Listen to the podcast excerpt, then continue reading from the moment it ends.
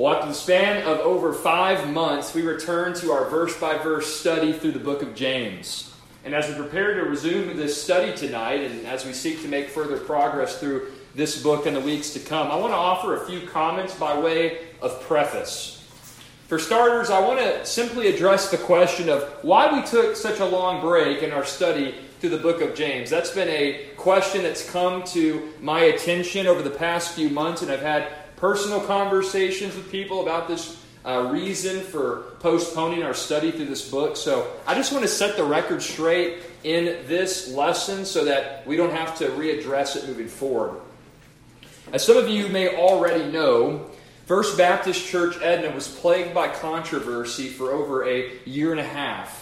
And unfortunately, as we were drawing the study of chapter two to a conclusion last November, for the listener, that's November of two thousand twenty-one, things really began to deteriorate in the life of that congregation. Upon recognizing the turbulent state of that church, First Baptist Church of Edna, I made the decision to suspend Wednesday night youth activities in order to enable our youth and adult leaders to attend the Wednesday night prayer meeting. Since the environment of F B C Edna had become so hostile at that point, it appeared clear to me and to our youth committee that the only way for anything to be resolved in our church was to entrust the church body to the Lord in prayer. We were at the point where the only thing we could conceivably think of for solving the problem in F B C Edna was to pray and to turn the whole situation in that church over to the Most High. So with that at the forefront of our mind, around the middle to the end of November two thousand twenty-one, we decided to have our youth and adult leaders go to the Wednesday night prayer meetings. And by God's grace, we were able to study the theology of prayer in a study by uh, J C Ryle called A Call to Prayer. We were able to study uh, the book of Philemon and look at some biblical principles for conflict resolution. We were also able to take a mini study and looking at what the Bible teaches about the doctrine of the church, particularly on the subjects of elders and deacons. So we had a lot of good studies between November of twenty twenty-one and now. But unfortunately, despite the, the fruit that we saw from our private studies as a youth ministry, despite our efforts to pray at the weekly prayer meetings, we found that as of last weekend, it was not God's will for biblical reconciliation to take place in the life of F B C Edna. So, as of April two thousand twenty-four, two thousand twenty-two, I was formally dismissed from my duties at F B C Edna. And sadly, I was dismissed without any biblical or moral basis. As such, now that I am no longer engaged with the ongoing controversy at F B C Edna, I am prepared to resume teaching through the book of James as often as I have opportunities to do so. In fact, my current plan is to host weekly fellowship gatherings on Thursday nights and to use those occasions as a context for preaching through the book of James expositionally. We will also use those gatherings, as we just did moments ago, to pray together, to sing together, to encourage one another in our faith, to strive to be good stewards of all that our Lord has entrusted to us wherever He has called us in this life. And just by way of preface, one last stipulation to make sure that everybody is aware of as we prepare to begin tonight's study. These Thursday night fellowship gatherings will not be affiliated with any church. In fact, these fellowship gatherings that we host on Thursday nights are open to anybody in our community or surrounding region that desires to be here in attendance. So if you're here tonight in person, or if you're listening to the audio recording of this message, I want to encourage you. Not only make it a habit to come to these gatherings on a weekly basis, we would love for you to be here, but we would also really love if you brought some friends or family members who are looking for a good Christ-centered and Bible-centered Bible study and fellowship group to be a part of. And in doing so, hopefully this gr- this group will experience a little bit of growth as we move forward and uh, begin to really dive into the rest of James, particularly the third, fourth, and fifth chapter. So, having said that by way of introduction, if you have not done so already, I do want to invite you to turn with me in your Bibles to the book of James. I have done longer introductions before, so Um, Hopefully that wasn't too long or too tedious. Just wanted to make sure we were all on the same page. James chapter three is where we're going to be at for the next several months, probably, is what it's looking like. James chapter three. And since tonight is going to be the first lesson in a new section of James's letter, we're going to be reading twelve verses, verses one to twelve of chapter three at the outset of tonight's study. And as you make your way to that portion of James's letter, James chapter three, verses one to twelve, let me just briefly remind you of some of the key pieces of background information that undergirds this letter. We were joking around just a few moments before starting that many people here may not even remember anything about the book of James. After all, it's been over five months, so let's make sure we're all on the same page as to the basic background information that really undergirds the totality of this New Testament letter. You may recall that the book of James was the first book that was written in our New Testament canon. It was written likely between the years forty-three and forty-five A D. And you may recall that it was originally written as a letter to Jewish Christians who had to flee Jerusalem under the persecution they were experiencing from King Herod Agrippa. The author of the book of James was none other than James. The oldest brother of Jesus Christ and the half-brother of Jude. Many of you guys are probably familiar with the book of Jude, the little epistle right at the end of the New Testament, just before the book of Revelation. That is the other half-brother of Jesus that we find mentioned, at least explicitly, in terms of having a letter named after them. So you have James, the oldest half-brother of Christ, wrote the book of James. And then you have Jude as well, another half-brother of Christ that wrote the book of Jude. You may also remember, for those of you who attended this study for any period of time, that the central theme for the book of James was summarized in the following way. You'll notice that in your handouts as well. How do we understand the book of James as a whole? Well, you could say it like this. True saving faith will always be demonstrated through how we live. True saving faith will always be demonstrated through how we live. That is a big picture, macro level summary of what the book of James is all about. In other words, we could understand the book of James like an instruction manual for how Christians should live out their faith before a watching world. It's immensely practical. Many theologians throughout church history have referred to this letter as the New Testament book of wisdom. Just like the book of Proverbs was deemed the book of wisdom in the Old Testament, so also is the book of James often deemed the book of wisdom in the New Testament. We also noted in previous studies of this book that you could break down the book of James into twelve distinct sections. The structure of the book of James could be put together in twelve distinct parts. We covered five of those twelve sections in our previous lessons. I believe we did thirty-one lessons prior to taking our five-month hiatus. So let me give you the five sections that we've already covered just to make sure that we are all caught up and brought up to speed with where we're going to be at tonight and in the weeks to come. The first section, spanning from verse one to verse eighteen of chapter one, deals with modeling Christ-like conduct in trials. Section number two, spanning from verse nineteen to verse twenty-five of chapter one, deals with modeling Christ-like conduct by hearing and obeying God's word. Section three, the third section of the book of James, spans from verse twenty-six to verse twenty-seven of the opening chapter, and we labeled that section as modeling Christ-like conduct through authentic religious expression. The fourth section, which spans from verse one to verse thirteen of chapter two, deals with modeling Christ-like conduct through impartiality. And lastly, the final section that we covered prior to our five-month hiatus in our study of James goes from verse fourteen to the end of chapter two, that is verse twenty-six of chapter two. And that section deals with modeling Christ-like conduct through a living faith. Notice the Christ-centeredness of this letter. This letter presents to us several practical ways in which we can model the very character of Jesus Christ in our day-to-day lives as his followers. Having said this by way of review, As we prepare to examine verses one to twelve of chapter three in the weeks to come, we are now in the sixth section of this letter, and this particular section deals with how Christians are to model Christ-like conduct through the speech patterns that they model.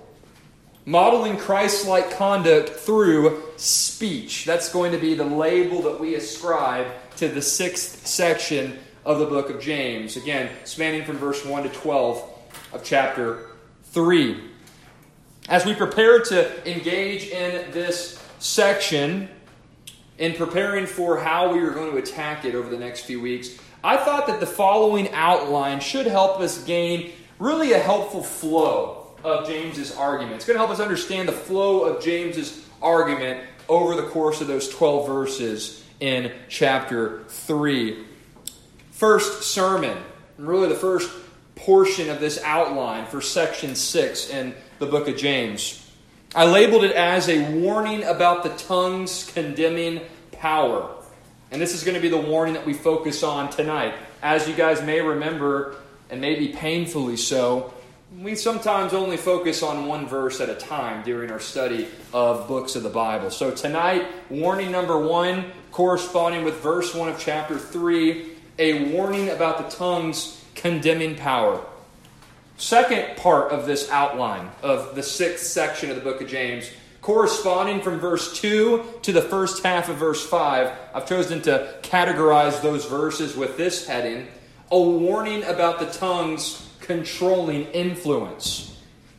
Third, from the second half of verse five through verse eight, third part of this outline of the sixth section of James, labeled with this designation, a warning about the tongue's corrupting nature.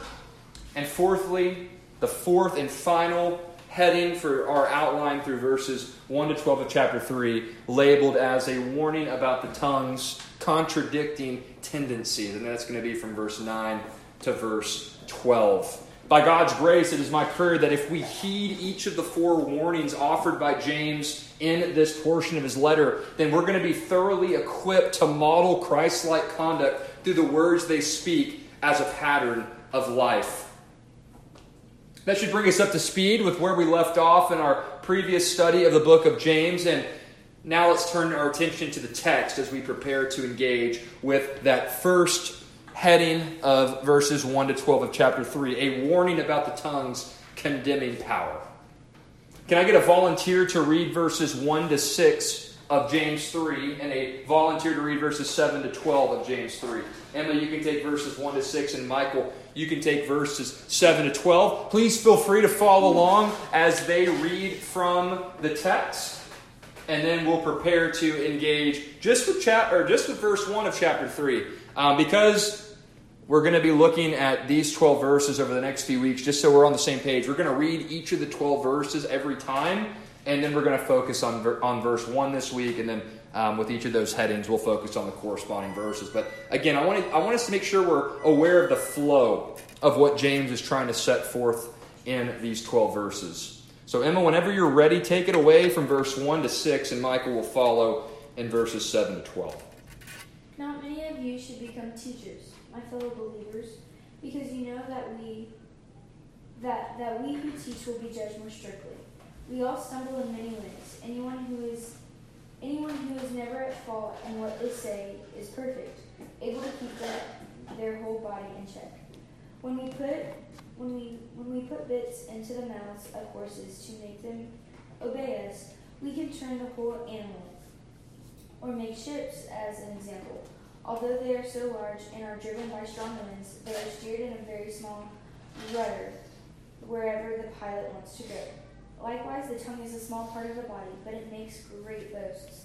Consider what a great forest Consider what a great forest is set on fire by a small spark. The tongue is also a fire, a, a world of evil among the parts of the body. It corrupts the whole body, sets the whole course of one's life on fire, and is itself set on fire by hell.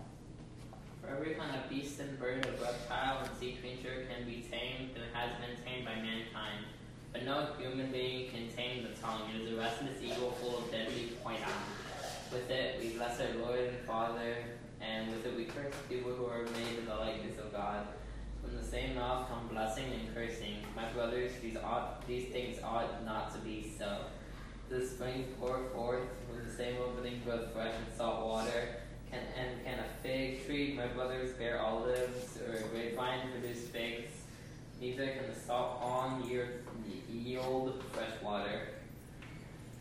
Appreciate both of our volunteers leading us in the reading of God's Word. Very interesting pronunciation on a few of those words, but uh, just wanted to address the elephant in the room. Um, for our listener, you kind of had to be here to, to laugh. So, anyways, as I mentioned prior to our scripture reading, the crux of tonight's message is going to be geared towards unpacking the warning that James gives us in verse one. To accomplish this, to really dive into what James writes at the outset of chapter three, we're going to take our central heading. Again, the central heading for verse one is a warning about the tongue's condemning power. And underneath that central heading, there's going to be three subheadings. And hopefully in providing you with these three subheadings, we're going to be able to figure out how this verse and the totality of Scripture helps us have a full-orbed warning about the tall order that it is to study the Word of God and ultimately to teach the Word of God to others.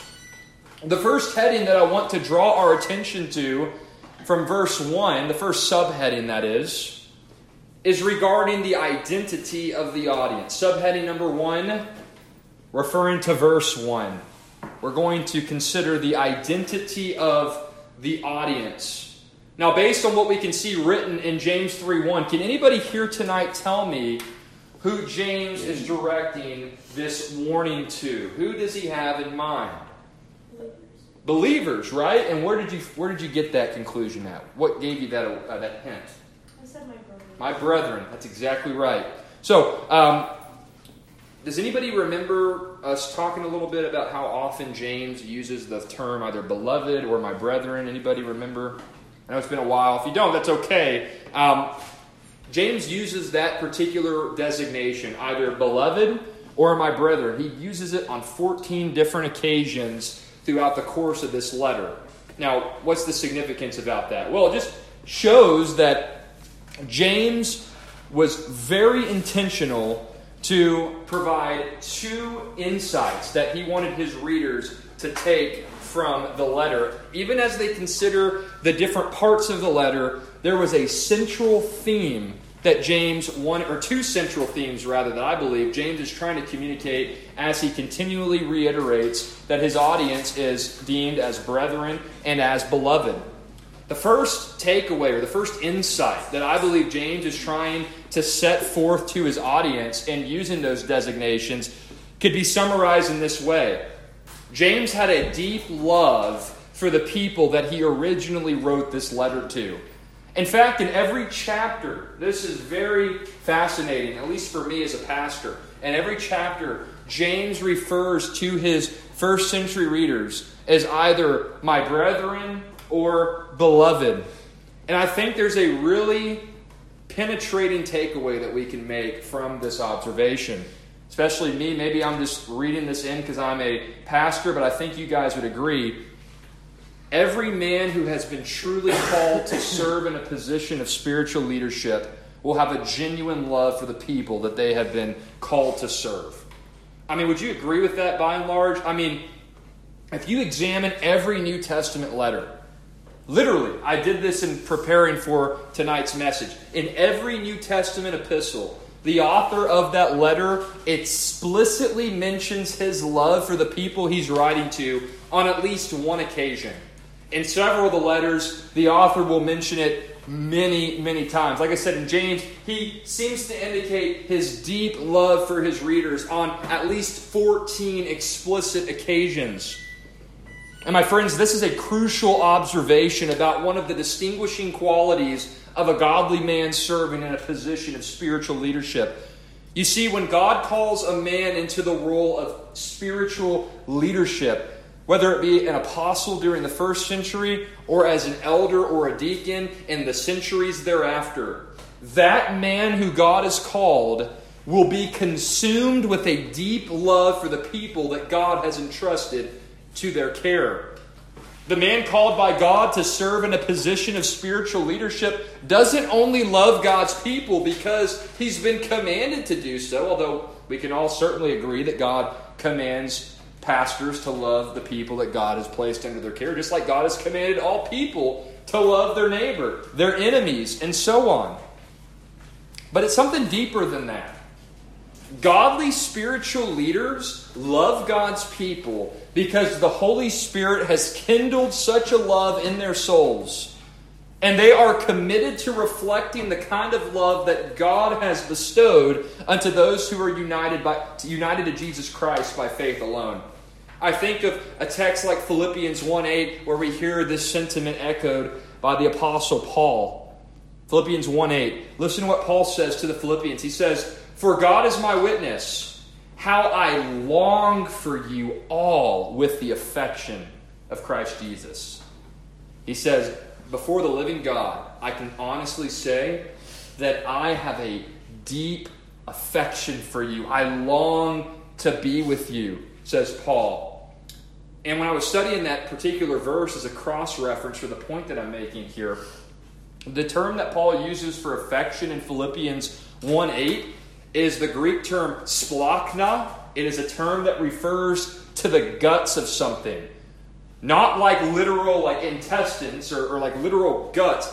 Talking about the, the most deep-seated, heartfelt, self-sacrificial emotions or affections that one can have. It strikes to the very core of a person's perception of another person. And this type of love, this type of affection for the people of God, that pastors and godly spiritual leaders feel for God's people, it's a type of love that continually seeks the temporal and eternal welfare of the ones they have been called to serve. Even if those people treat them poorly, even if those people commit sin, the pastor, the godly spiritual leaders, the elders, the deacons, the apostles during the first century, men who have truly been called by God to serve in those positions of leadership will have an organic, Holy Spirit-produced love for those that God has put under their care. It's not something they just manufacture or pull themselves up by their bootstraps to model. It's something that God gives them as a gift of His grace. And rest assured, my friends, anybody who truly has the call of God upon their life, though they won't be perfect, they will certainly model a habitual pattern of loving the people they minister to, because they're consumed with God's love for them. And in, and in so doing, they are able to manifest a godly love towards those in their care. I'm certainly not a perfect man. You guys have known me now for two years. I have my fair share of faults. I've made my fair share of mistakes as a pastor over the past two years. But I can honestly say, echoing the words of Paul, God is my witness, and in the sight of some of you who know me best, I truly have seen God bear this supernatural kind of love in me for you and for so many others that God has brought at F B C Edna under my care, whether youth or young families. And I want you all to know that regardless of where God leads me and my wife uh, in the immediate and long-term future, there is a deep-rooted love for you and your families that we will always have for you. And it's because God has given us that love, and He has, by the work of the Holy Spirit, caused us, as it were, to be bound together. He has knitted our souls with one another. And I want you to know it is an absolute joy and privilege to serve each and every one of your families on a regular basis. And I pray that God will continue to strengthen our bond of love that we enjoy for many, many years to come. That is a, a deep prayer for me. And I want y'all to know that I have that feeling for you guys within my own splachna, within my own guts. That's the kind of love that God has given um, me for you. So I, I really hope y'all always know how much we care about y'all. But there's a second takeaway, not to get too sentimental, though that is grounds for sentimentality. I'm trying to keep my composure here. Uh, the second takeaway that I want us to make from the intended audience that James is addressing here is that he's addressing believers. And this is really what Hannah was getting at just moments ago. James is addressing people who are self-identifying followers of Jesus Christ. And those self-identifying followers of Christ had made credible professions of faith. They had made tangible evidence in their life that they were following Jesus Christ faithfully. But notice this, despite the fact that James is, is engaging with self-identifying Christians, the fact that James is directing this warning to self-identifying Christians, Christians who had walked the walk, they had lived consistently with their faith. This goes to show you that there is value in heeding the warnings of Scripture. You see, not one of us is beyond needing warnings and commandments and prohibitions to take notice of as we engage and a study of the Word of God. Let me ask you a question here. Have you ever wondered why Scripture is filled with so many warnings? Have you ever wondered why Scripture has so many different commandments and prohibitions for believers to adhere to? Why, why can't God just give us the ability? I think we all can agree God has the ability to give us the ability to model perfect Christ-like character from the moment of our salvation to the moment of our death. We all recognize God has that power, but have you ever wondered why God just doesn't enable us to be perfect from the time we get saved to the time He calls us home? Why does God not do that? Well, there's many different ways and approaches to answering that question. I don't want to chase too many rabbits here tonight. So for the sake of being focused on the task at hand, I want to just present you with a quote from R C. Sproul, because I think R C. Sproul offers a compelling answer to these questions. Namely, why is Scripture filled with so many warnings for believers to adhere to?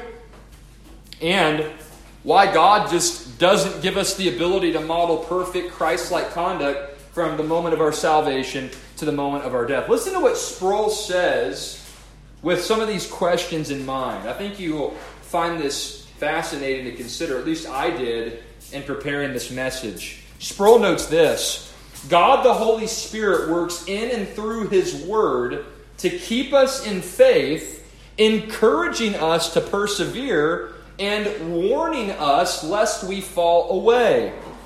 These encouragements and warnings are God's means of keeping us in His grace, for the Spirit always works in the hearts of the elect to make them heed the encouragements and warnings in Scripture so that they never fall away fully and finally from Christ. Sproul continues, so even though Jesus accomplished salvation for His people once and for all, He continues to work by the Spirit through His Word to preserve us in faith while we remain on this side of glory. And, and supporting his line of reasoning there, Sproul notes the following verses: Isaiah fifty-five, ten to eleven, Mark four, verses one to twenty, John sixteen, thirteen, Hebrews chapter six, verses nine through twelve, Hebrews chapter twelve, verses one and two, and First John two, nineteen. Of course, that is the conclusion of that quote from Doctor Sproul. In your handout, I included the link and the, the citation material from that particular article, along with that quote and Scripture references. So would encourage you to go and check that out. A pretty good article that pertains to these questions of why Scripture is full of so many warnings and why God just doesn't give believers the ability after salvation to model perfect character in this life. But did you catch what Sproul was saying in a nutshell here? I think this is extremely fascinating. According to Sproul, for reasons known only to God, God has been pleased to use the warnings of Scripture as a means of preserving His people in their faith and in their obedience to His commanded will. Or if I could put it in a different way, from eternity past, it pleased God to ordain for the warnings of Scripture to function as a tool for instructing and sustaining His people in their spiritual pilgrimage. My friends, this is a perfect example of what Paul belabors throughout the course of First Corinthians chapter one, verses twenty to twenty-nine. Very familiar text for some of you here. By our worldly and human standards, God has used something as foolish as the warnings of Scripture to direct believers in how they ought to live in a manner that's pleasing to Him. Think about that. God has the power and the ability to enable you and me at the moment of salvation to never sin again. He has that power. He has that ability. He has that right as God and as Creator. But that's not what God's done. In accordance with His infinite wisdom, God uses warnings directed to Christians, just like the one we found written in verse one of chapter three of the book of James, to enable His people to persevere in their faith. That is the foolishness of man magnifying the wisdom of God. What is deemed foolish to man always magnifies God's wisdom when He has a purpose for doing so. As an overarching pattern of life, don't miss this. As an overarching pattern of life, true believers will give hearty attention to the warnings of Scripture, whereas open unbelievers and empty professors will simply not take the warnings of Scripture seriously. This is an observation that we would all do well to keep in mind as we engage with the text of James three one, in addition to any warning passage that we find in the Old or New Testaments. So having said that, we have now uncovered the identity of James's audience and the warning contained in verse one. As we continue our analysis of verse one, I want us to identify next, subheading number two, I want us to identify the context of the warning. Subheading number two, James three one, the context of the warning. Based on what we see written in James three one, is anybody here tonight willing to tell me what specific context James is directing his warning to? Again, right there in the text. What is the context that James is specifically directing this warning to? Well, like the context, like what role or what act of service? Teachers. Teachers, that's right. Right, he says, let not many of you become teachers. So my brethren, right, that's the audience, self-identifying Christians. The context for which this warning pertains is the role or the act of serving in the capacity of teacher. Now, to really understand the totality of what James is stressing at this point, it's important for us to be aware of the historical context associated with the term that James uses for teachers. It's obvious that he's referring to teachers within the context of the local church because he's already identified his intended audience as believers, right? So these are teachers in the context of the local church.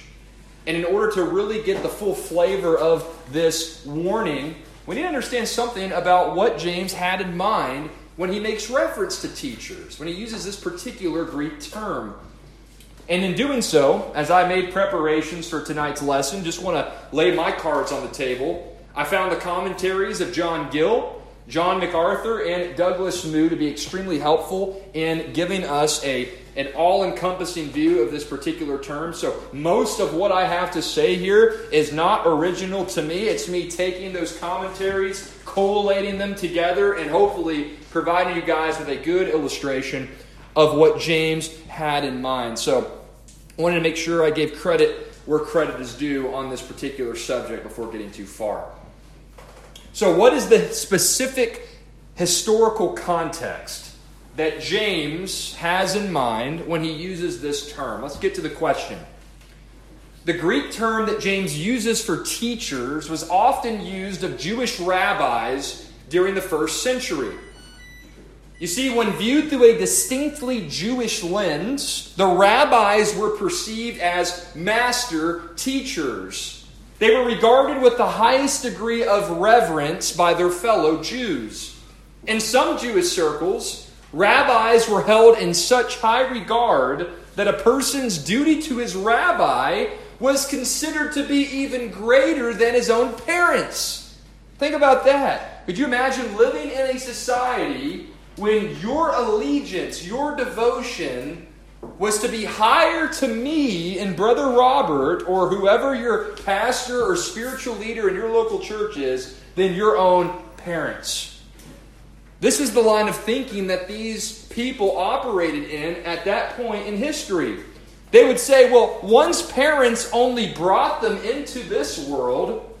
It's the rabbi who would ultimately bring them into the world that was to come. That was the modus operandi. That was the mindset, if you will, that undergirded first century Jewish thought with regard to this term that James uses for teachers.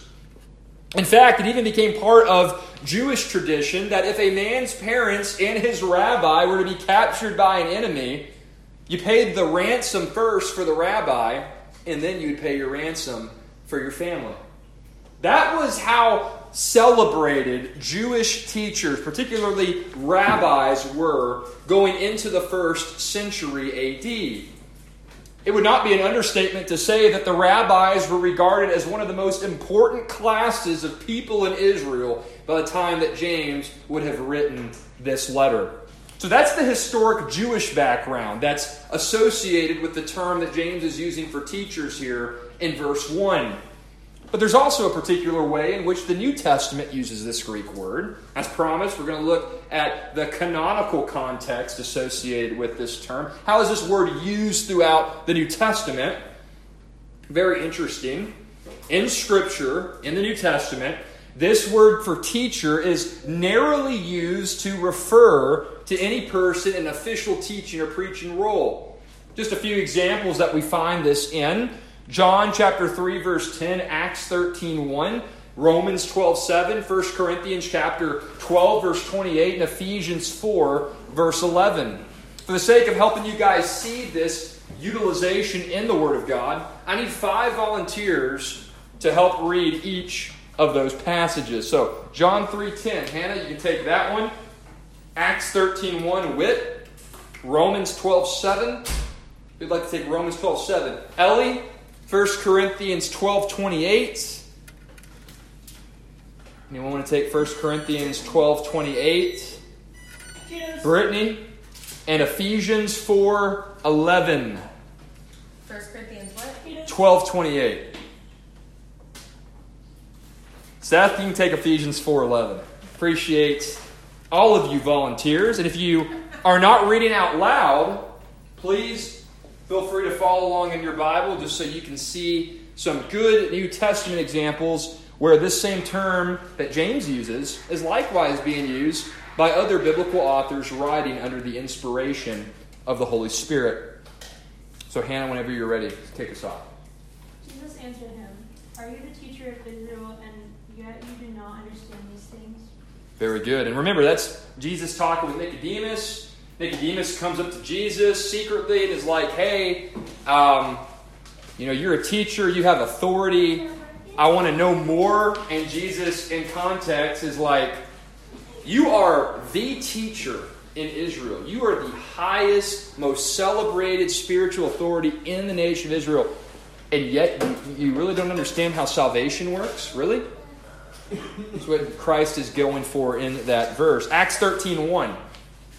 Now they were at Antioch, and the church that was there, prophets and teachers, Barnabas and Simeon, who was called Niger, and Lucius of Cyrene, and Manaen, who had been brought up with Herod the Tetrarch, and Saul. Very good. And now, really quickly, you're going to see this in a few of the other verses we're about to read. Notice how teachers is linked together with prophets. You're also going to see it linked together with apostles. That is to show that the role of teacher in the first century church was an extremely lofty role. It was very significant. So significant that it could be mentioned in the same breath as apostle and prophet. Just a thought for you guys. We'll maybe revisit that momentarily. Romans twelve, seven. If servants are serving, the one who teaches in his teaching. Very good. That's the shortest one of the whole batch there for Ellie. Um... Broader context, Romans twelve, spiritual gifts. That's where you find teaching listed as a spiritual gift there. Uh, First Corinthians twelve twenty-eight. And God has appointed in the church first apostles, second prophets, third teachers, then miracles, then gifts of healing, helping, administrating, and various kinds of tongues. Very good. See, there it is again. Apostles, prophets, teachers, and then the sign gifts. Mm-hmm. Miracles, healing, tongues. Right there. Very important gift, very important role being a teacher in the first century church. Last text, Ephesians four eleven. And he gave the apostles, the prophets, the evangelists, the shepherds, and teachers. Very good. So again, there's that mention of teachers there, some very important roles in the early church.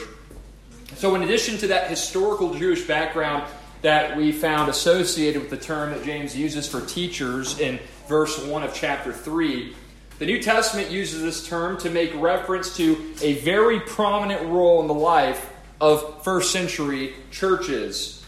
You may recall from our recent series on the biblical qualifications for church leadership that all who would serve as elders in the local church must have the spiritual gift of teaching. Furthermore, any individuals, or I should say many individuals, who would serve as deacon, and many of those who would serve in the capacity of Sunday school teacher or even in the role of a biblical counselor, those same individuals are likely going to have the spiritual gift of teaching. So you don't just have to be an elder if you have the spiritual gift of teaching. Not everybody who has the gift of teaching will be an elder. Of course, if you're a woman, you're automatically disqualified from serving as an elder, but you can still have the gift of teaching. But on the other hand, it's important to note, as we mentioned a few weeks ago, if you're going to be an elder, you must have the gift of teaching. To be an elder is to have the gift of teaching inherently. But it's still very common. It's very common to have a plurality of people with the spiritual gift of teaching, utilizing their giftedness in the local church for the edification of those who are sitting under their care. As I mentioned, um, men's Sunday school classes, deacons, Bible studies taught by a layperson, whether it be a men's Bible study or a woman's Bible study, even children's Sunday school classes, all are typically led and should be led by those who the church recognizes as somebody who has been spiritually gifted to teach.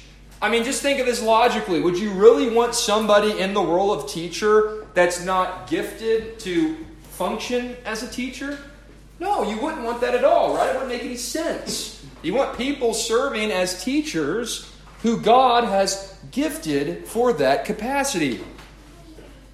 So this is the, the Jewish historical background regarding the term that James uses for teachers, as well as the New Testament backdrop as well. It's against this backdrop, both those backdrops rather, the Jewish backdrop and the New Testament backdrop, that it should come as no surprise that James offers such a strong warning against those who would want to serve in the context of formal teaching roles. Think about this for a minute. Imagine that you were living in the first century or even before the first century, and you saw the way that Jewish rabbis were celebrated by the surrounding culture, and you saw the prestige and the authority that was often associated with those rabbis. And imagine if you're a female today that you're a male back then. So imagine you're a male. You're in the first century A D or before. You've seen how Jewish rabbis are celebrated by the surrounding culture. You've seen their prestige and their authority. What do you think would be a temptation that you would be battling in those days? You want to be a rabbi. You're going to want to be a rabbi. Or if you're, you know, a Christian, a local church, you want to be a teacher, right? Many first century Christians. Remember, James is writing to Jewish Christians. So he's using a term that would have appealed to their Jewish customs, their Jewish background, and he's also applying it to the context of a new covenant church. And he's saying, listen, I understand first century readers. I understand the desire and the attraction to be in a position of spiritual authority. Very natural to maybe have that inclination just because of how much those roles get celebrated. James was well aware that there could have been people wanting to teach and serve in roles of spiritual authority for the wrong reasons. And we still find that as an issue today. So James, as the half-brother of Christ and as one who had a prominent role in the early church, I think he would have had the words of Christ from a passage like Matthew twenty-three, verses five to seven, on his mind right as he prepares to deliver this warning in verse one of chapter three. Flip over to Matthew twenty-three, verses five to seven. I want you to see this cross-reference here.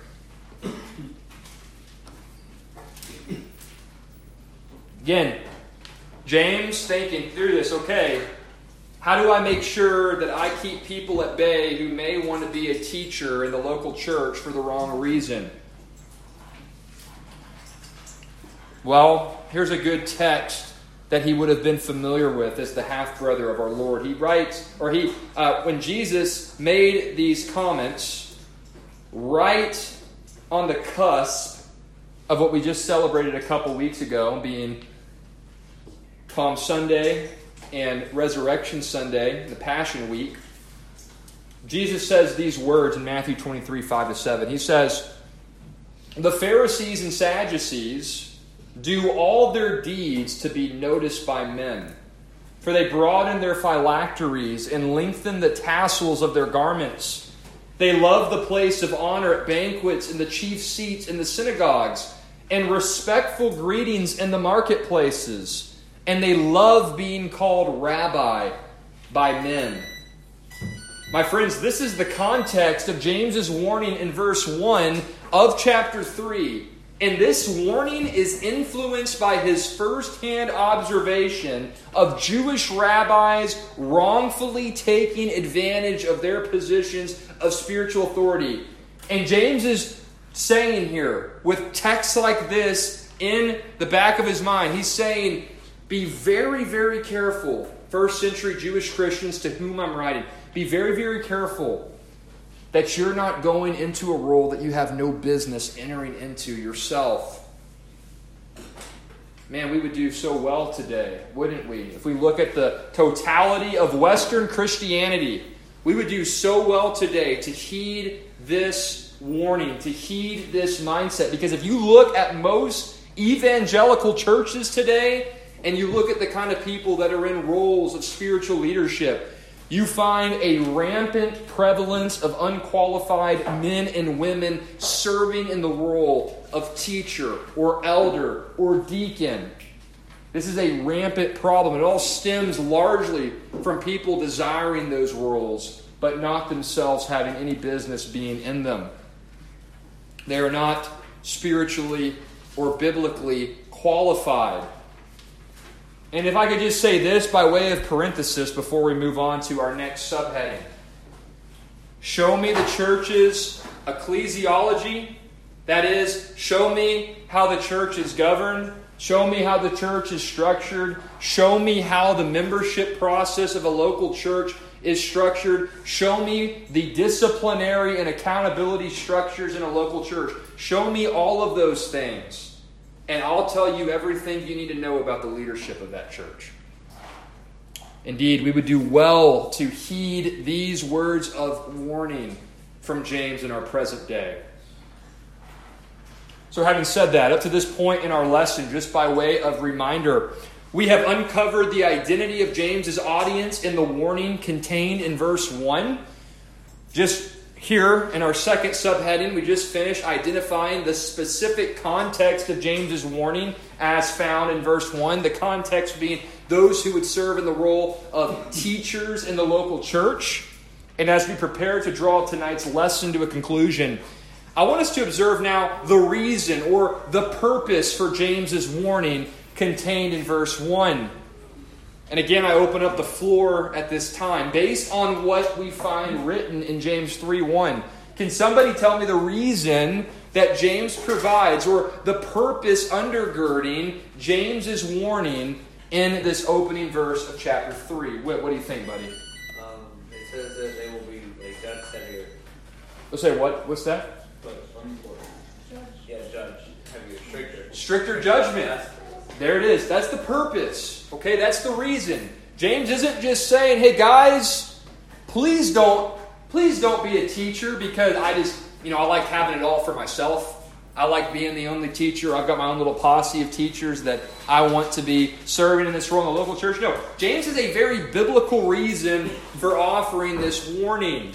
He says that if you're going to serve in the role of teacher, you're going to have a stricter judgment before the Most High. Now, depending on the context in which it is being used, the Greek word that James uses for judgment can either be positive or negative. As we've talked about many times in the past, context always determines how we should interpret any given word, especially when that word's interpretation largely rests upon the context in which it's found. When speaking of unbelievers, this term for judgment is used in reference to the great white throne judgment that we find described in Revelation chapter twenty, verses eleven to fifteen. And when speaking of believers, this term that James uses here for judgment is in reference to the Bema Seat judgment, which we find referenced in texts like Romans fourteen twelve, First Corinthians three, verses eleven to fifteen, and Second Corinthians five ten.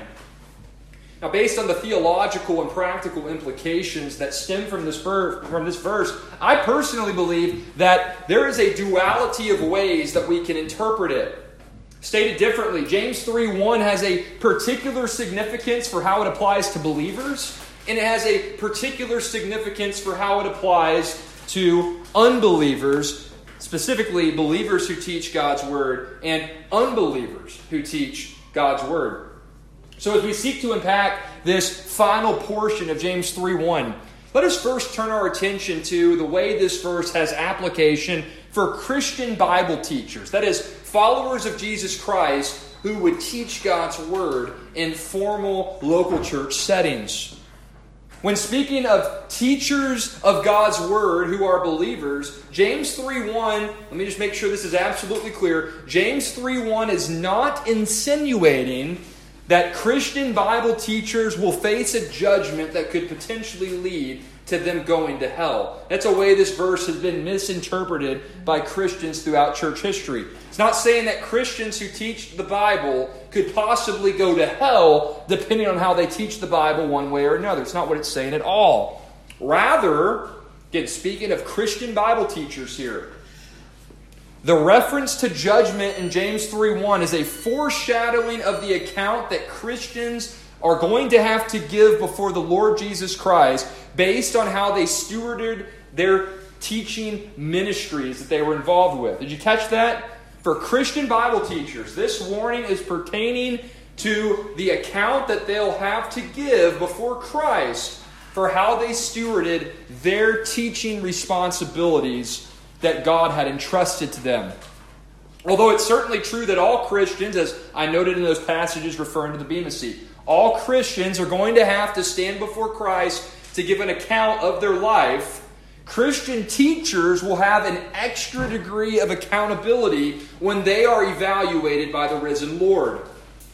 And when those Christian Bible teachers, including myself tonight, when we are standing before the all-knowing, all-powerful, and perfectly holy God-man, when the corpus of our life is laid bare and the substance of our teaching ministry is laid to His scrutiny, our eternal reward will largely be determined upon how faithful we were to teaching and applying the full counsel of God's Word in our ministries. My friends, it's with these realities in mind that James emphasizes the sobering responsibility that serving in a position of Bible teacher should be for the believer. You know, this isn't something where we just say, yeah, well, I'm saved, and it really doesn't matter how I teach God's Word. I'm just going to go through the motions, and I want to teach because I like having this role or this position. That's a complete undermining of passages like Romans six, where Paul makes the argument, because you've been saved by grace, you should be motivated to glorify God with your life. And when I think about my calling as a teacher of God's Word, I find myself continuing to meditate on this sobering truth that I'm going to have to stand before Christ someday. And all of my life and particularly my life as a teacher, including this message I'm delivering to you. It's going to be laid bare before Christ, and I'm going to have to give an account for how I stewarded these responsibilities. Brother Robert is going to have to give an account. Every pastor who would ever stand behind the sacred desk, every teacher, women, Bible study teachers, men who would lead Bible studies, those who would teach in preschool context about the things of God, we will all have to give an account for how we stewarded the role and responsibility of teaching. And when we view James three one from this lens, we find that there should never be a situation where a Christian just enters into a Bible teaching role with a hasty or a nonchalant attitude. On the contrary, the person who serves as Bible teacher should do so with a constant awareness that he or she will have a higher degree of accountability before God. Even though the believer has been washed in the blood of Jesus Christ and has been saved by the triune God, there is still much that the teacher will still have to account for when they appear at the Bema Seat judgment. Therefore, I charge every person here tonight and every person listening to this recording who serves in the role as a Bible teacher, as a Christian nonetheless, may you embark upon your ministry task of teaching the Word of God, of preaching the Word of God with great humility. And may you always model a, prayer, a prayerful reverence before the living God for the role He's called you into. To teach God's Word is the highest privilege and responsibility, but it also comes with a higher degree of accountability as well. And that brings us to reflect now on the significance of James three one with regard to unbelieving teachers of God's Word. We just considered briefly what James three one has in regard to those who are Christian Bible teachers. Now let's consider what James three one has in regard to non-Christian Bible teachers. To help us kind of get our arms around this idea, I, I went to a, to three texts that are found in the Synoptic Gospels, Matthew, Mark, Luke, and John. And I wanted us to see how this side of the coin is really accentuated by those texts, along with another text from the Gospel of Matthew that should provide additional supplement to what Christ is going for in these texts from the Synoptics. So let's just read these texts together. Matthew eighteen, five to six. I need a volunteer to take that one. Emma, thank you very much. Uh, Mark chapter nine, verses forty-two to forty-three, Whit. And then Luke chapter seventeen, verses one to two, Hannah. So we're going to read these three texts, okay? They're largely going to say the same thing. That's why they're from the Synoptic Gospels, right? Very similar in what's going to be articulated here by Christ. But I hope what this is going to do is it's going to set the stage for landing the plane and drawing this point to a conclusion from James. I hope you find it very sobering to consider. Though I trust everybody in here is in Christ. I trust everybody here tonight is a believer. For those who are false teachers, for those who are not biblically qualified to teach, this principle should really cut to the heart. So, Matthew eighteen, five and six. Emma, whenever you're ready, take that away for us, please. And whoever welcomes one such child in my name welcomes me. If anyone causes one of these little ones, those who believe in me, to stumble, it would be better for them to have a large millstone millstone hung around their neck and to be drowned in the depths of the sea. Very good. Now, Mark nine, forty-two to forty-three.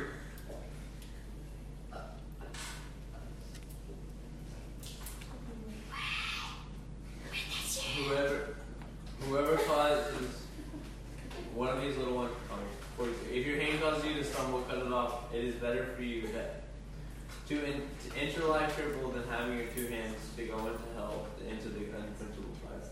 All right, and then Luke, unquenchable fire, and then Luke seventeen, one to two. Oh, and by the way, just right there, don't ever say that Jesus never taught about hell. Uh, he, he clearly just mentions hell as an unquenchable fire uh, in the Gospel of Mark. So that's that's just a parenthetical statement. Hannah, go for it. And he said to his disciples, temptations to sin are sure to come, but woe to the one through whom they come. It would be better for him if a millstone were hung around his neck and he were cast into the sea than that he should cause one of these little ones to sin. Okay, so if you had to summarize everything that Christ said in those three passages from the Synoptic Gospels, what's he saying? If you had to say it just very, very simply, what would you say? Don't cause anybody to stumble, right? To do everything you can to avoid being a stumbling block to somebody else. Now, there's many ways that we can be stumbling blocks to people. But my friends, if you take the totality of God's Word, particularly the New Testament, we find that one of, if not the greatest stumbling blocks that you could ever do or, or carry out, as it were, is leading somebody astray in their beliefs about God's Word. You want to know the most severe stumbling block there is? It's to lead somebody astray in their beliefs about God and about how they ought to live before God. If you read Matthew twenty-three, verses one to thirty-six, you'll find how Jesus stresses the multitude of ways that unbelieving Jewish religious leaders had led the nation of Israel astray from God's Word during the first century. We don't have time to read all thirty-six verses. We'd, we'd just encourage you to do so if you've never read that text. Very, very heavy and powerful stuff. But if I could just summarize that passage, Jesus is saying that the truth of Scripture had been replaced by the tradition of men. The heart of true religious expression had been replaced with mechanical rituals and regulations, and the Messiah who had come to Israel with open arms had been rejected by the vast majority of the nation. And notice how Christ responds to that just condemning discourse that he provides in Matthew twenty-three. Read all thirty-six verses. You have the opportunity to do so. But let me just read you verses thirty-three to thirty-six. Here's Christ's conclusion. How did Christ feel about the stumbling blocks created by the Pharisees and Sadducees that he outlines in verses one to thirty-two? He says this, verse thirty-three and following. He says, "You serpents, you brood of vipers, how will you escape the sentence of hell? Behold, I am sending you prophets and wise men and scribes. Some of them you will kill and crucify. Some of them you will scourge in your synagogues and persecute from city to city, so that upon you may fall the guilt of all the righteous blood shed on earth, from the blood of righteous Abel to the blood of Zechariah, the son of Berechiah, whom you murdered between the temple and the altar. Truly I say to you, all these things will come upon this generation." What's Christ saying about teachers of his word that are unconverted, specifically with reference to the Pharisees and Sadducees, with broader application to any unbeliever who would ever serve as a teacher? This is what Christ is saying here. He's saying, not only are you yourself on your way to eternal judgment in hell by virtue of being an unbeliever, but I hold you most responsible, Christ says, for the stumbling of those who have been entrusted under your care. Listen to that.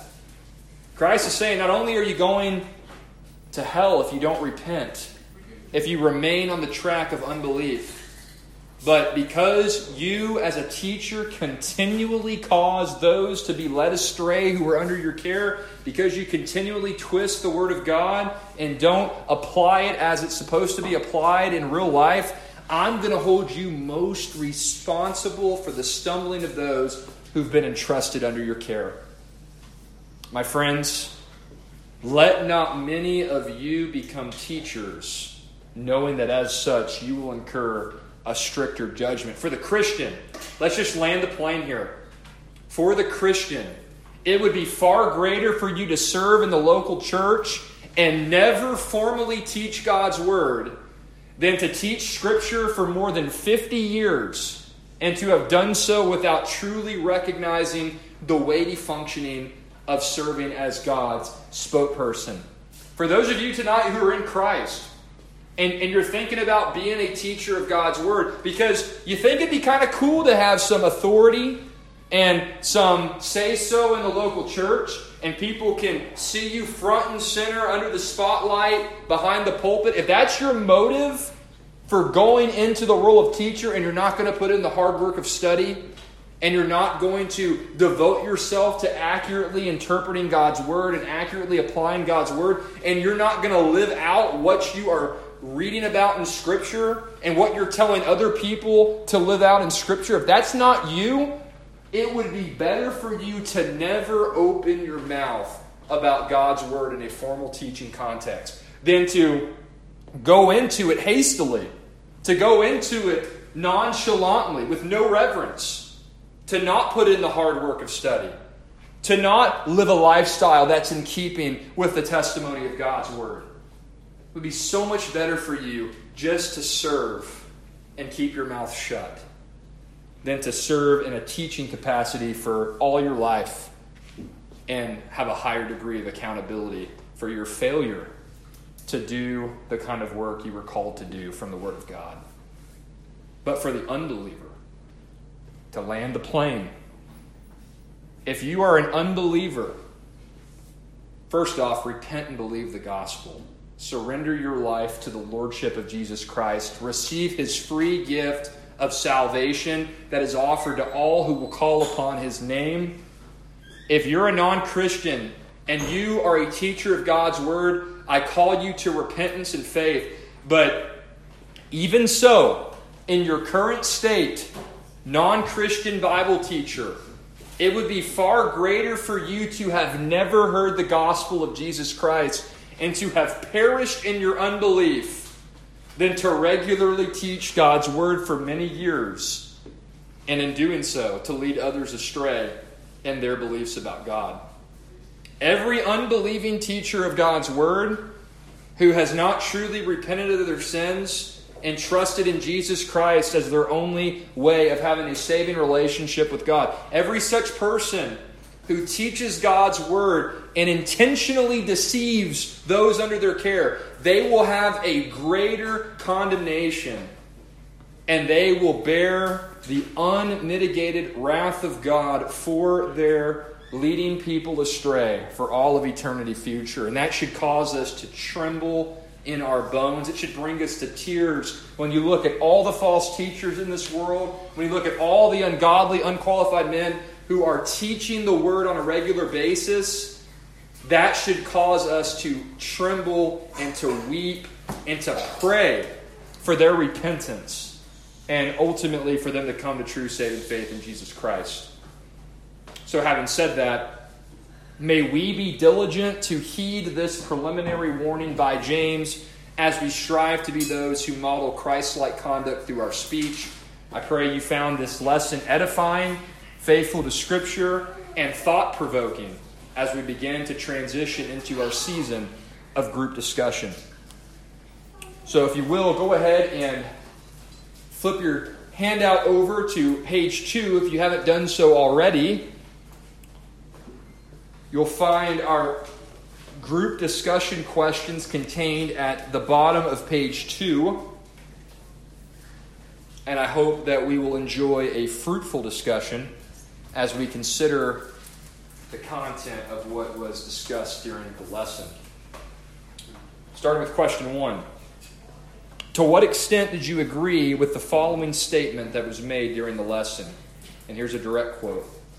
Every man who has truly been called to serve in a position of spiritual leadership will have a genuine love for the people he is serving. End quote. What do you guys think about that?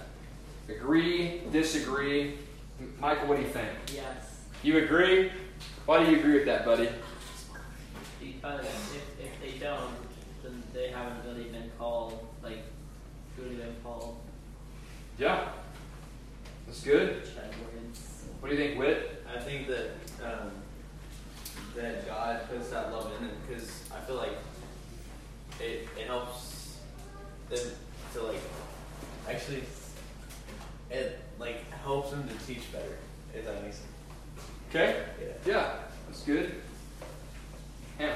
I feel like um, all of the ministers that I've seen have expressed that. Like, like, even if it's not outright telling people, like, I love you, like, like even in Brother Robert on Sundays, like, I can I can see in his expressions mm. that he genuinely cares and loves us. Like, he cares for us and loves us.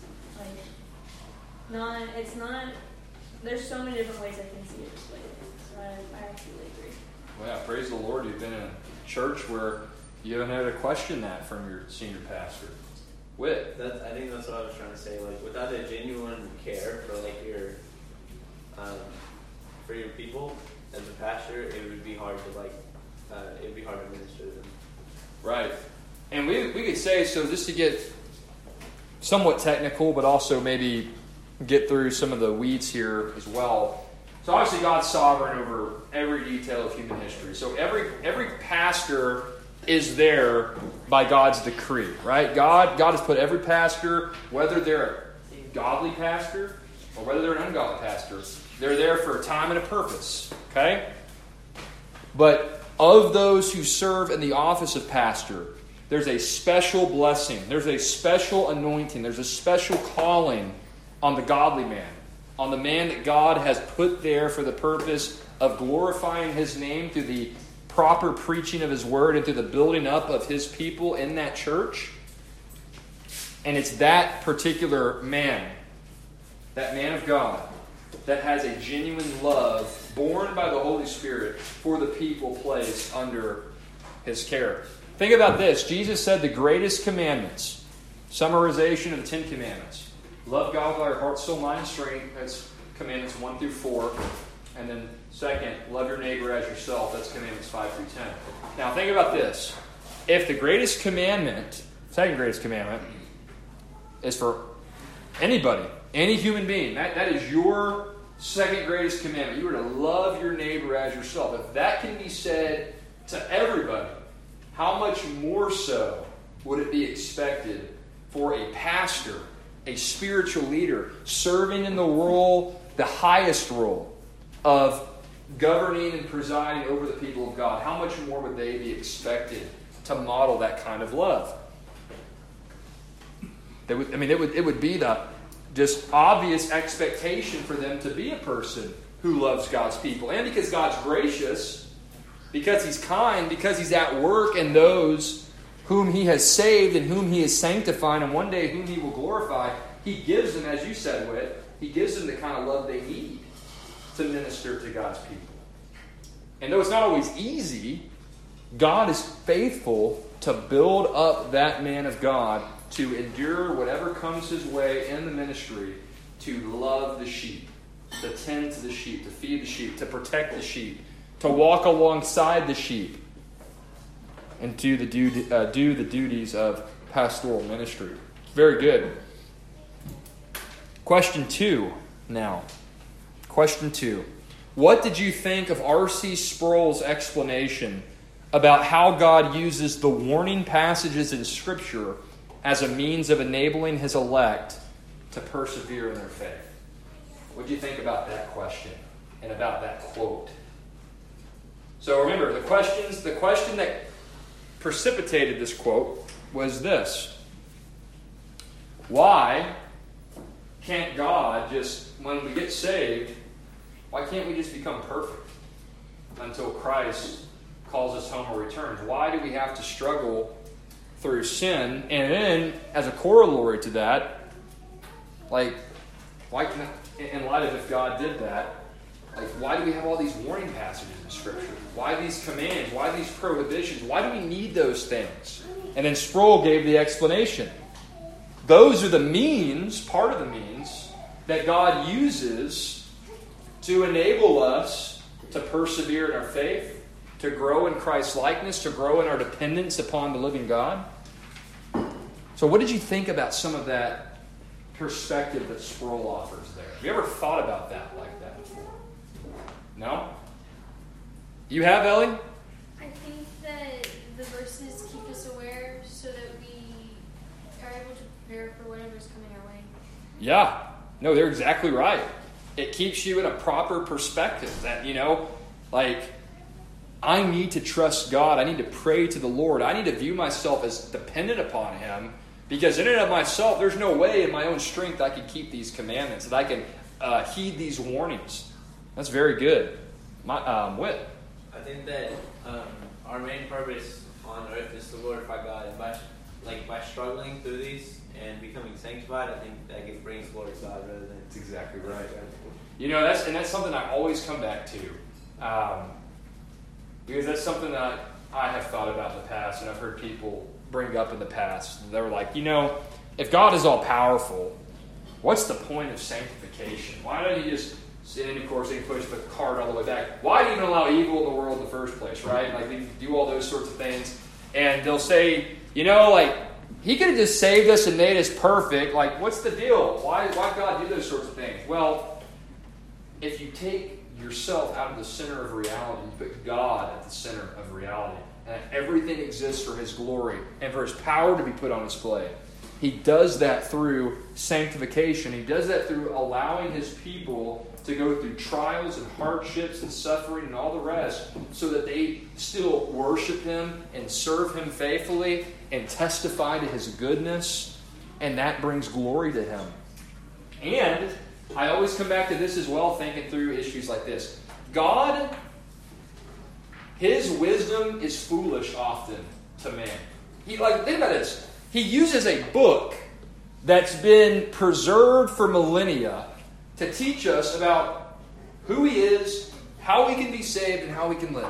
Like, God could have just implanted that knowledge in our mind. He wouldn't have to use verbal proclamation of his word to do that. He could have just given it all to us at the moment we got saved. Or as R C Sproul has also said elsewhere, he could just preach all day long to us from the sky. And, and just give the best sermon every single day. But God has been pleased to use an ancient book, inspired by the Holy Spirit, to use fragile and feeble men like me and others, and women as well, to teach God's word to people so that they can then be transformed by that word. And that's foolish. To the, to the man or woman who's unsaved, that is just dumb. You really believe that book is the means God uses to make you like Christ? You really believe that? Well, yes, I do, because that's what God does. And that's what he says in First Corinthians one. I've chosen the foolish things of this world to shame the wise. I've shown, I've, I've chosen the weak things of this world to shame the strong. And I do that to magnify my own wisdom. I'm so, God says, I'm so wise that I use things that man deems foolish to accomplish my purposes. That is remarkable to think about. Even the warning passages like we just read from James three one. It's one of those means that God uses to accomplish his purpose. Making us into the likeness of Christ. Glorifying himself in doing so.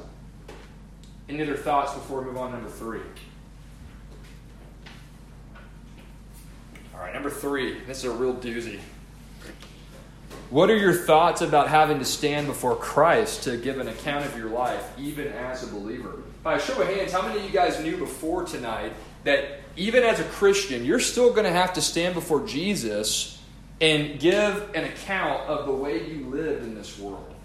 Did, it, did, it, did everybody know that? That wasn't news to anybody? Okay, wow, I figured there'd be at least one person here who didn't have their hand up. My bad. I guess I underestimated you guys. Um, what does that do for you? When you think about that reality, I think it helps us to, just like the warning passages, it has the same effect on us. Mm-hmm. It keeps us in check.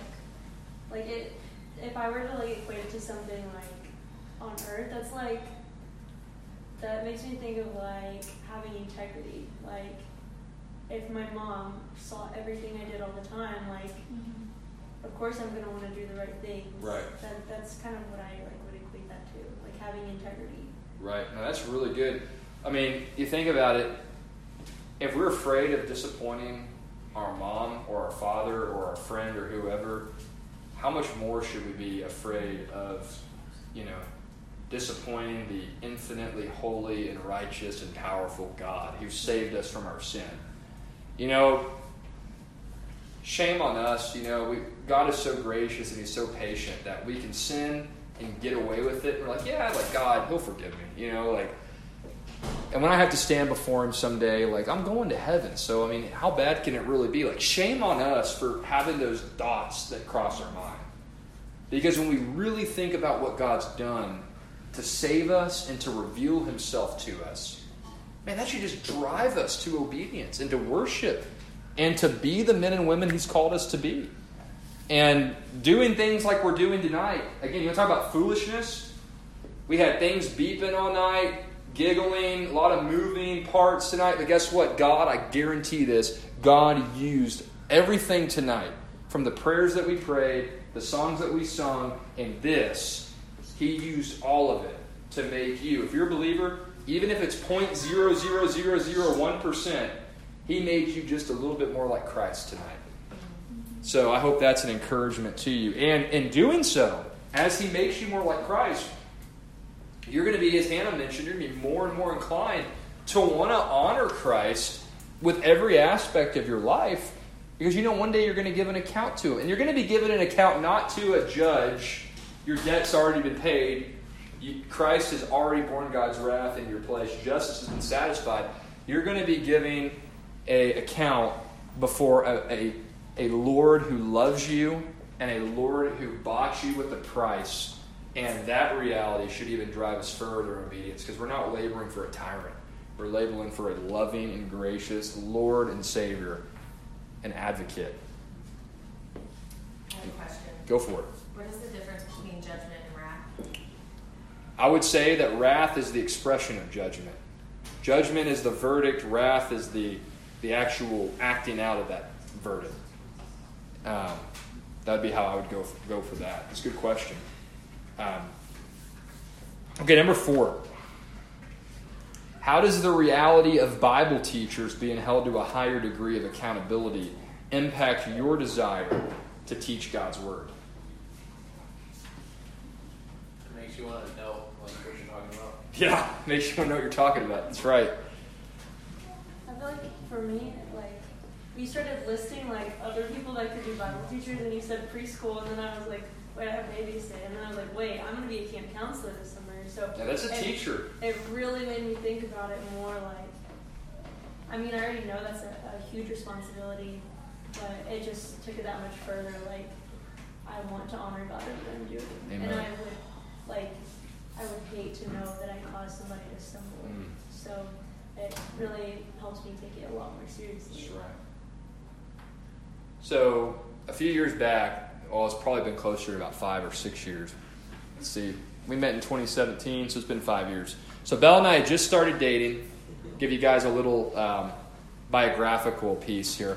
We just started dating, and we had uh, some professors from Southern Seminary come down to Countryside Bible Church, which is where we were members at at that time. And one of those professors from Southern that came down for the conference was a man by the name of Donald Whitney. Y'all heard of Donald Whitney before? Um, if you did the young adult study with Alec and Brittany, they did the um, spiritual disciplines book that he authored, curriculum. Anyways, don't know who he is. Doesn't matter. Go Google him. It's kind of a big deal. Don't take my word for it. Point being, moving forward now with the story. Um, so he was up there during a Q and A, like, and they were talking about discerning the call to ministry and um, really like, how do I know if I'm called to preach and teach God's word? What should I do? And one of the pieces of advice that he gave, and the reason why I still remember this is because uh, my father-in-law was really just pressing me on, you know, you really need to make sure you're called to ministry before you sell out for it entirely. And it was in the context of all that where Donald Whitney in that Q and A said that if you can do anything else with your life, do it. Do, do not go into ministry. Do not be a Bible teacher on a regular basis if you can do anything else with your life. Go do that other thing. Go serve in that other way.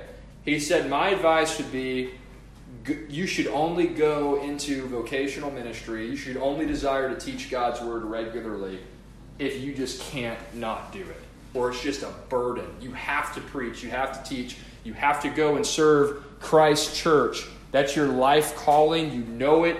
You can't explain it, but it is just the burden and passion you have. And, um, you know, God is faithful. I know from firsthand experience, I, I spent probably close to three years working in uh, secular world, particularly in the finance industry, Wells Fargo, and I had some success, but I always wanted to go to ministry. And I always wanted to teach God's Word. And I kept coming back to what Doctor Whitney was talking about. And I knew the texts like James three one and Hebrews thirteen seventeen and all the other ones that talk about Bible teachers and, and, and those in spiritual leadership roles having to give an account before God for their ministry and being held to a higher level of accountability. And as terrifying as those things are, and as I mentioned earlier, as much as I am consumed with those warnings and those realities taught in Scripture, I must serve Christ's church. I must teach. I am compelled and convicted to do so. And if you're called, if you're called to teach God's Word, whether it's as a pastor, whether it's as a counselor, whether it's as a preschool teacher, whether it's as a men's or women's Bible study leader, whatever the case may be, whatever your ministry context is, if God's called you there, it will be a burden on your soul to do it and to do it well. If God has not called you into those types of roles, you, you, you probably won't put the hard work and study in. You probably won't really pour into the people under your care. Um, you, you won't really feel a burden to do it. it it'll be a, it'll be um, it'll be the other way. It won't be a burden to do it in the sense of I must do it. It'll be a burden to do it in the sense of, oh man, like I got to study God's Word and deliver this message, and I got to interact with all these people who are going to come to my lesson. Like, if that's how you feel, you may not be called to that particular role. Um, so just some things to think about. Um, again, Doctor Whitney's not Scripture, but I think he's got some good wisdom regarding discerning the call of ministry and, and the call to teach God's Word. Um, but any other thoughts on that principle? So Hannah's going to be teaching. We've got Brittany Cunningham in the house, who does a great job with our Motherwise ministry. We got Alan Taylor, pastor at Lifeway Baptist Church, another great um, and gifted Bible teacher here. Um, who knows, maybe some of you. My wife teaches preschool um, level. So she, she even gets in the mix with some teaching from time to time. So we've got a lot of people in here who are involved with teaching God's Word. And my prayer for you is the same prayer that it is for me. I mean, that we would just embrace this calling with great sobriety, that we that we have a reverence for it, that we pray often for God to empower us and enable us to be faithful to His Word, not just to accurately understand it, as important as that is, but so that we could also live it out in our own lives. Because it's just as important to live it out as it is to preach it. So, Alan. You know, when I got saved twenty-two years ago, I wanted to preach, but uh, I didn't feel worthy. And even even today, I really don't. I battle with feeling adequate, mm-hmm. like I like I'm not good enough to preach. And somebody made a comment the other day whenever I told them I was preaching over at the Lifeway Baptist Church. They said, "Well, that was what you were after, right? That was what you wanted." And uh, the implication, of course, if I look too deep, I'll... Right. But it wasn't... But what I always wanted was to serve. Mm. I remember when I first got saved, I, I had only been saved for about, I guess, six weeks or so, and I went to a convention, and uh, they were... And I was so excited to be able to hear different preachers, and I was just, just pumped up, and, you know, they were asking me... It was about... some controversial issues in the ministry, and then I, I had just read all of First and Second Corinthians that morning, and I said I wasn't going to say anything. I'm just going to listen to everybody because these are real smart guys, and I'm a mechanic on the railroad, you know. And I, I, I barely passed high school, so I'm not going to talk. And then they asked me what I thought, and so I told them. I said it's pretty clear in the Word of God what it says, you know. And I. I And so what I told him was, is that, you know, if if if, I, if my job is to clean the commodes and change the wax ring and fix the plumbing in the church until the day God calls me home, then I'm going to do that, and I'm going to honor God. And that's always been my my intent. And so whenever you teach or whenever you preach, you, you know that, that you have to you have to be, be right whenever you're teaching the Word of God, because if you cause somebody to stumble, like those warnings you said, it'd be better if you'd have a millstone around your neck, mm-hmm. you know. And that's what always worries you, is because you don't want to be misleading. You want to be clear. You want everybody to understand exactly where you're coming from. That's right. And so, you know, my heart you asked, how do you feel about it? It's, I'm constantly praying, asking God to show me, to, to protect me, Amen. To keep my mouth shut. Don't let me say anything that's going to cause anybody to stumble. Amen. Because that's the last thing I want. Anyway. Yeah, that's good. It's good testimony. Heard it several times. I love it just as much now as I did when I first heard it. Well, guys, that is the conclusion of tonight's study. Hope that you found it uh, thought-provoking, edifying. Let me pray, and then we can fellowship for as long as you guys want to stay over here. Let's pray. Father, we're grateful for the privilege of returning to our study in the book of James and to begin a consideration of how we can model Christ-like conduct through our pattern of speech. And God, I think if every one of us were honest with ourselves, we can all acknowledge that our pattern of speech has plenty of room for improvement, and we ask, God, that you would grant us forgiveness for the times in which we've spoken carelessly or intentionally used our mouths to commit acts of sin against others and ultimately against you. And God, we ask that moving forward, the Holy Spirit would further conform our speech pattern into the likeness of Jesus Christ, that the testimony of our lips would reflect the one who never lied, who never gossiped, who never engaged in coarse jesting, who never failed to use his mouth to respond appropriately to whatever context he encountered in this sinful and fallen world. And Father, we also want to pray for those who we know and even those here tonight who are either currently serving in positions of spiritual authority in the local church or for those who aspire to serve in such capacities. If there are those here tonight who have not yet served in that role but would like the opportunity to maybe serve in teaching capacities in the future, Lord, we do pray for those individuals that they would be consumed with the warning that is found in the passage we studied tonight and is also found in many other places throughout your word. Father, we ask that we would each have reverence for the responsibility that it is to teach and proclaim your word, and Father, for the responsibility that it is to serve the people under our care, to point them to the truths of Scripture, to be sound in their doctrine, and to be faithful in their lifestyle practices, Lord. I pray that if there's anybody in our local churches right now who are either unsound in their theology or careless in their attitude toward preaching, that you would remove them swiftly from their current position. God, remove anybody in our churches right now, Lord, or in the near future, remove those who have no business serving in the position of spiritual leadership and authority. God, it is our prayer that by the power of your word, working together with the power of your Holy Spirit, that our local churches that we're a part of would be faithful to Scripture, that they would be filled with men and women who love you and love your word and want to see you magnified and honored through those who have committed themselves to studying and applying sacred Scripture in every facet of their lives. I thank you for every person here tonight and for the families they represent. I thank you for the deep love that you have given uh, to me for them and the deep love you have for them in Christ. Lord, I pray that our love for one another would continue to grow richer and deeper as we have these Thursday night fellowships and as we are a part of one another's lives outside of these walls. Pray for a special blessing upon them and their families as they leave this place tonight.